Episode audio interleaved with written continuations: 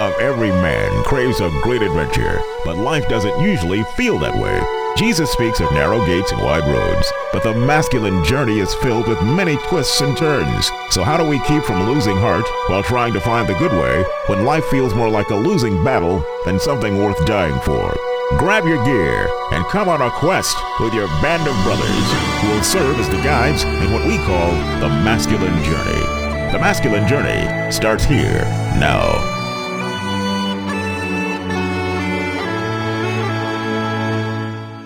This is my domicile here.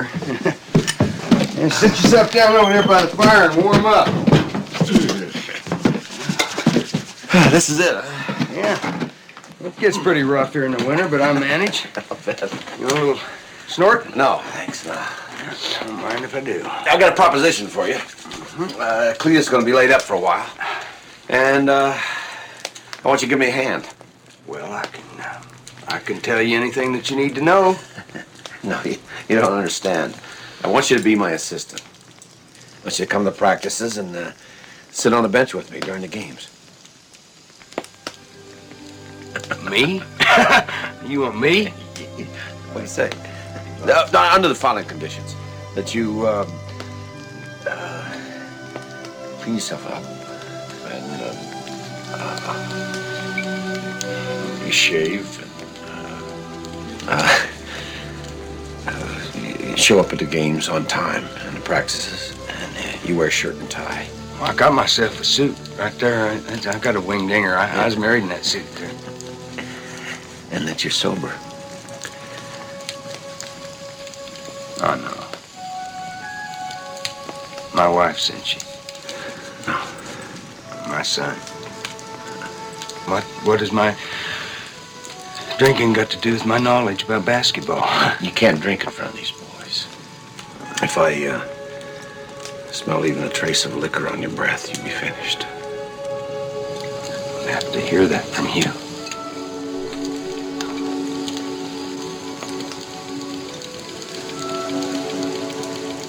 You're embarrassing your son. I don't need to hear that. I, I'd, I'd, uh, I'd like you to leave. I'd like you to leave now. Welcome to Masculine Journey, and if that confused you a little bit, we're going to welcome welcome you in with something we're going to talk about tonight. We have a wing dinger of a show, don't we, Robbie? It's a win. I've been waiting to use that ever since I heard that clip. That was from the movie Hoosiers, and uh, what we're going to be talking about tonight is a continuation of last week's topic on difficult conversations. And last week we focused on how to initiate those, and this week we're going to talk a lot more about uh, how to receive those. And honestly, I don't know which one's harder. Sometimes, Robbie, do you? yeah, that they are. well, the one you know is coming. You know when you've got to deliver that piece of news, whatever that may be. But the other one is catches you completely off guard. Often, that wow, I didn't know this was coming, and it, it, it it's a shocker. So. The older I get, the more I, as I reflect back on how many of those kind of conversations I've been hit with over the years, eh, it's a fascinating journey. And the older you get, you can't afford to be shocked. like that. On the phone from Manassas, Virginia, we have Al. Al, thanks for calling in today. How are you, sir? Hey, I'm doing well. Actually, I was on hold for Kingdom Pursuits. Um, I guess it just carried over. You didn't guess my riddle. What in the world? I couldn't get through. Yeah, yeah. So, Al, this this topic of difficult conversations is it is it hard sometimes to receive them? You know, it, that's probably I think harder than having the talk because when you walk away from it, from the talk that you're giving, you know, your heart is for that person. But when you walk away from receiving a talk like that, you're just confused and you're trying to figure things out. Yeah, and you usually don't think the best of that person sometimes. Quite often, not. You know, and a lot of times you're questioning what was their motive. When you listen to that that clip at the beginning of the show, you listen to Gene Hackman's character, and, and if you've seen the movie, it's it's a really good movie. If you haven't, please watch it. It's it's a it's really family friendly. Um, you can watch That's it. about Indiana, and so it's, Yeah. it's a warm place in Sam's heart. For It's about sure. your basketball, and so there is nothing better. Um, and that's not popular to say in North Carolina. the light just went off for me. Uh, when you listen to that, you hear Gene Hackman's character really just showing love to him, but he doesn't really have Shooter doesn't have have the ears to receive it. No, he doesn't, and that that's often the case. And I when you told me about this topic, it immediately ran through my mind what what I now look at as a fairly humorous conversation of when I found out I had cancer. Mm-hmm. That I had had a, a these tumors, but I didn't know they were tumors. I just thought they were sores, and they did a biopsy at the dermatologist, and so I was supposed to get the results, and they called me, you know, on a Friday afternoon, and they said, "Mr. Dilmar, we have your results from your biopsy. You need to come in." And at the time, I I ran the Chrysler store over here off North Point Boulevard. I thought it was a big shot, you know. So I was like, "I'm a busy man. You just need to tell me what's going on." They said, "No, sir. We this kind of news, we really prefer that you come in and, and we be able to discuss this." And I said, "I'm a big boy. You just tell me what is it I've got." And they said, "Well, you have lymphoma." And of course, being totally ignorant, I had no idea what lymphoma was. I said, What's lymphoma? And they said, That's cancer of the lymph system. I said, Oh, I'll be right there. Priorities change a little bit. My whole life changed in a matter of like just a millisecond. Everything, I was no longer a big shot in, in anybody, you know, it just, it really took me to a completely different place. And I, and you have a feeling that that's where Shooter found himself. L- Like I had no idea that this would come between me and my son's, my, you know, the love that he had between the game and his son and all that was involved in mm-hmm. his life. You know, that's true. It, it, I think that when you get in those conversations, like the one that we, we heard from Hoosiers, at some point, if you're receiving that, you have to say, okay, what is that person's motive?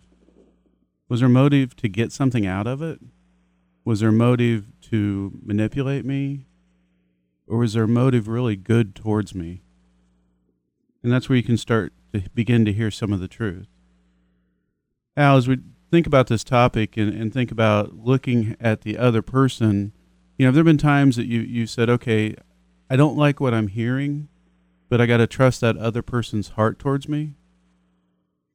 Oh Yeah, it was a father son talk, and it was my father doing the talking, and I knew he was right.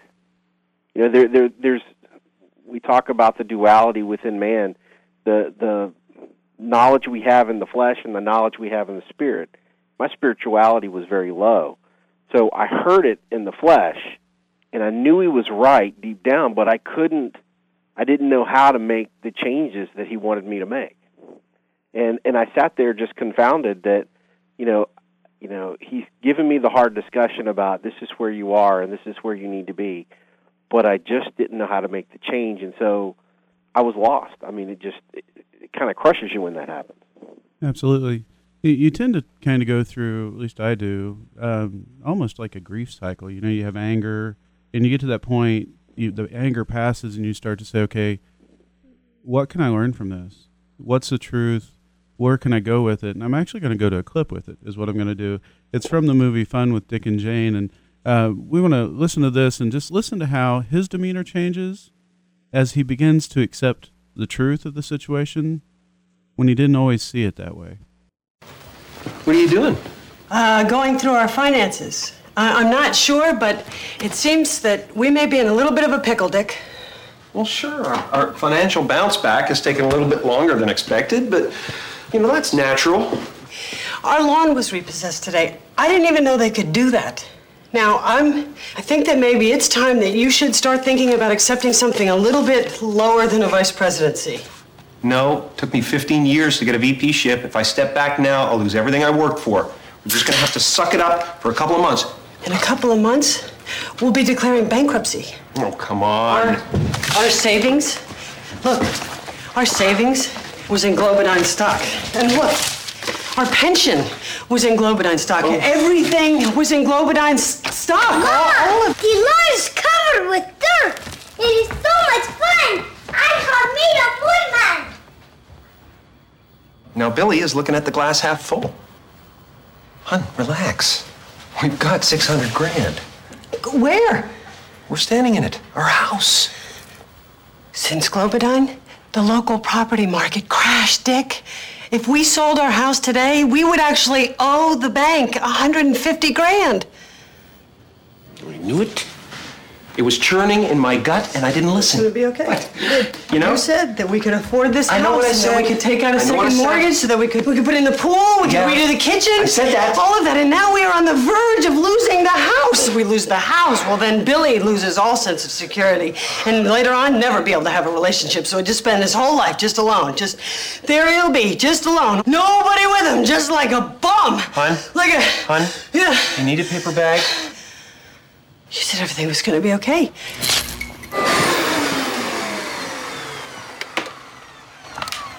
Mr. Dick, something wrong with your electricity. There is so much to laugh about in that clip. It's, it, the situation's not funny, but obviously some of the conversation makes it funny. Oh, it's hilarious. And I, again, I have a, a personal example of w- it, when Chrysler came and did the audit in the dealership. Um, it- you know, the auditor came in my office. It was one of those, well, we need to talk talks, you know, and he sits down and he said, You're in a pickle, Dillmore. he said, Your uh, checking account's showing $650,000 more in it than you have. And I I was almost like a similar moment, and I was like, "What?" And, and, and actually, uh, it turned out to be over a million that was gone. That had been, you know, and and everything changed in a flash, and it, it, it's it's a really difficult place. But honestly, he was there to try to help me work through something that was the truth that I clearly did not see. But at the time, I thought he was the Antichrist. I was sure that this guy was out to destroy me. There was no, you know, it was completely, his motives were definitely suspect. Yeah, you, you listen to this, and, obviously you see a transition as you talk about. You go from where you think you're at this one place, and then you have the realization that you're at another. And I think as you listen to it, when he begins to believe that, or not believe it, he begins to admit he already kind of knew something was going on. Often, when we're honest with ourselves, we kind of know there's something going on.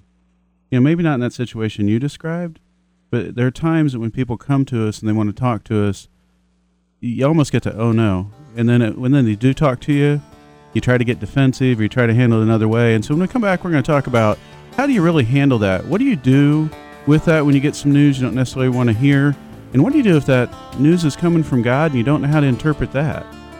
So we welcome you back here in just a few minutes, and go to masculinejourneyradio.org if you'd like to get more to visit some of our blogs, and uh, we'll be glad to see you back here in just a few seconds.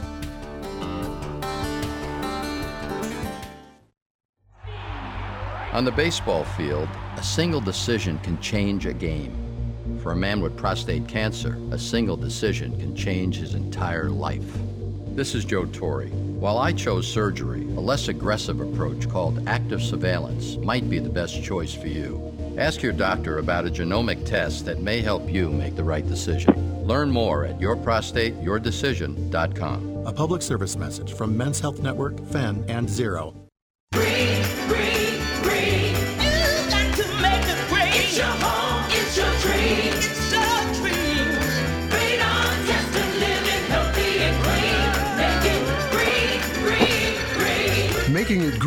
Making sure the air in your home is healthy for your family to breathe. Make sure you test your home for the presence of radon. To learn more, call 866 730 GREEN. A message from the US EPA.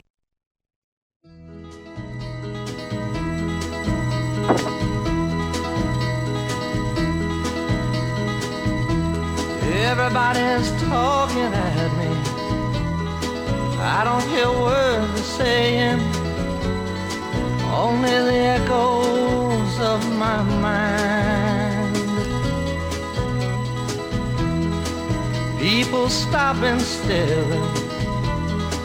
I can't see their faces, only the shadows of their eyes. Sometimes I can't hear and see what they're saying.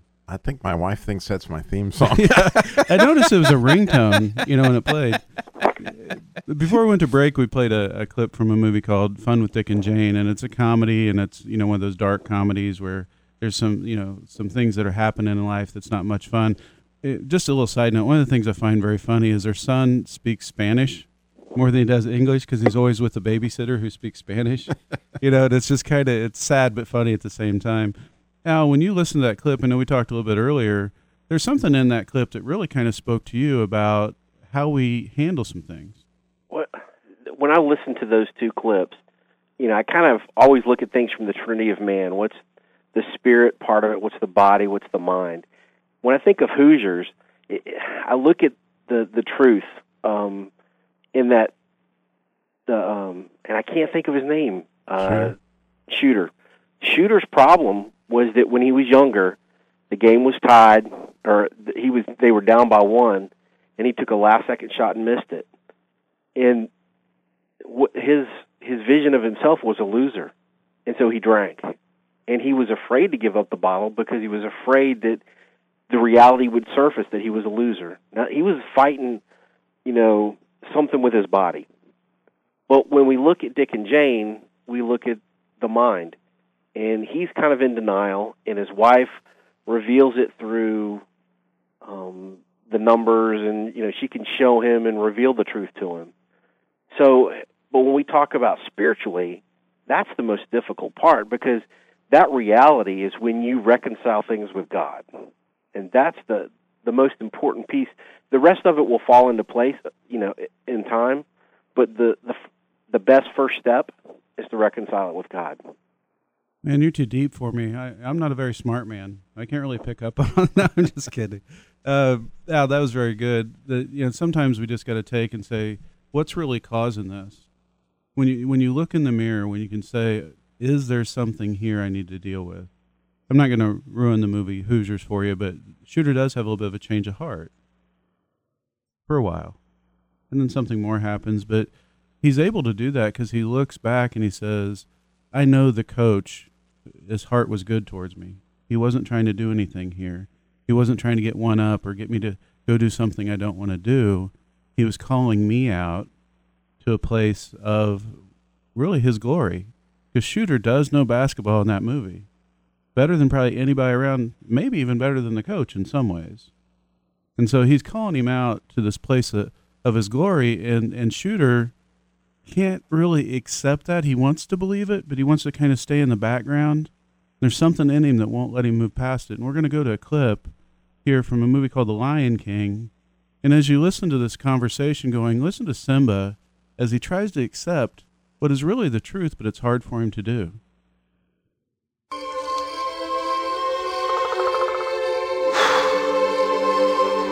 That's not my father. It's just my reflection. No. Hard.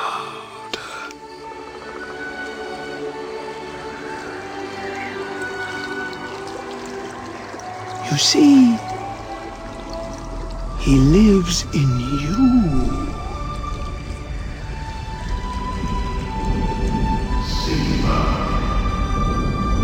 Father?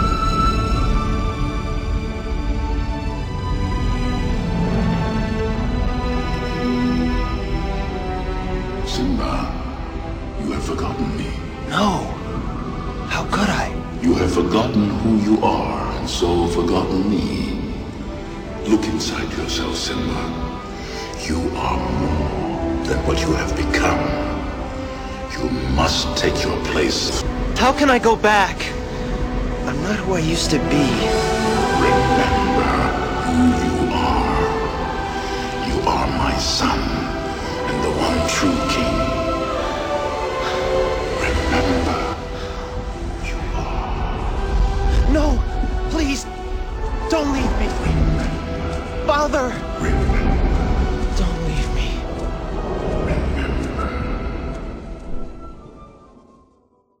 And when you hear that, we could have just played that clip.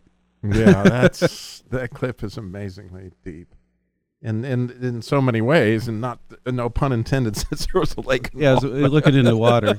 but just that original statement that you know that's only my reflection. I don't see. And he goes, look closer because your father is in you, and you know that's one of my biggest aha moments from the masculine journey w- was to understand that in the image of God there is a glory it, that I was given mm-hmm. that every you know human being has. And if you look close enough in the mirror, you, you know you'll begin to see that which is is God, and remembering that and finding that place is a really a difficult thing. And the the challenge is Satan has been trying to knock that down in you from the moment that you've been on the planet, and he's done everything he can to we call it whack-a-mole because every mm-hmm. time you begin to stand up and and and and act like God's son, that's when he's coming after you with the persecution.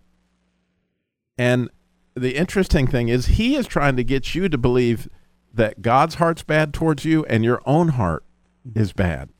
And if he if you can buy either side of that lie, then uh, you know that's a place of misery that's unbelievable.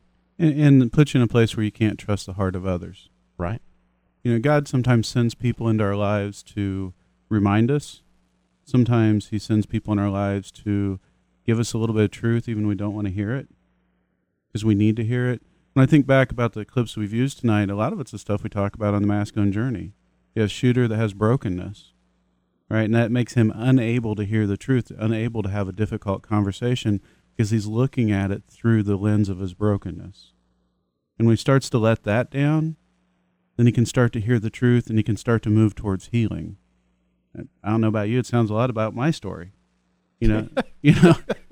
Yeah, just like that. Yeah, and then there's situations that come up, hard things in life that really just kind of knock your feet out from under you. You know, losing everything, losing a job that you've had for years, losing relationships, right? And and the world tries to steal those things from you. But after that, and if you watch that movie Fun with Dick and Jane, they really truly find life later on in the movie. But they have to go through that hardship to get there. And after he can accept the truth of the situation, then he can really move to a place where he can go past the healing and more into that glory that you're talking about, Robbie. And it's kind of cool to think that his son had, because of his childlike heart, you know, he was loving the dirt. His identity wasn't in the grass. you know, that he, he could, you know, have that childlike spirit. Like, man, let's have fun. It's dirt. Because, you know, that's what it is because the grass is gone. Mm-hmm. it has been repossessed. What do you do? What do you do if that difficult conversation is somebody trying to manipulate you? I mean, we didn't really touch on that. How do you handle those things? Is there a way that you can just say, okay, what do I do with this here?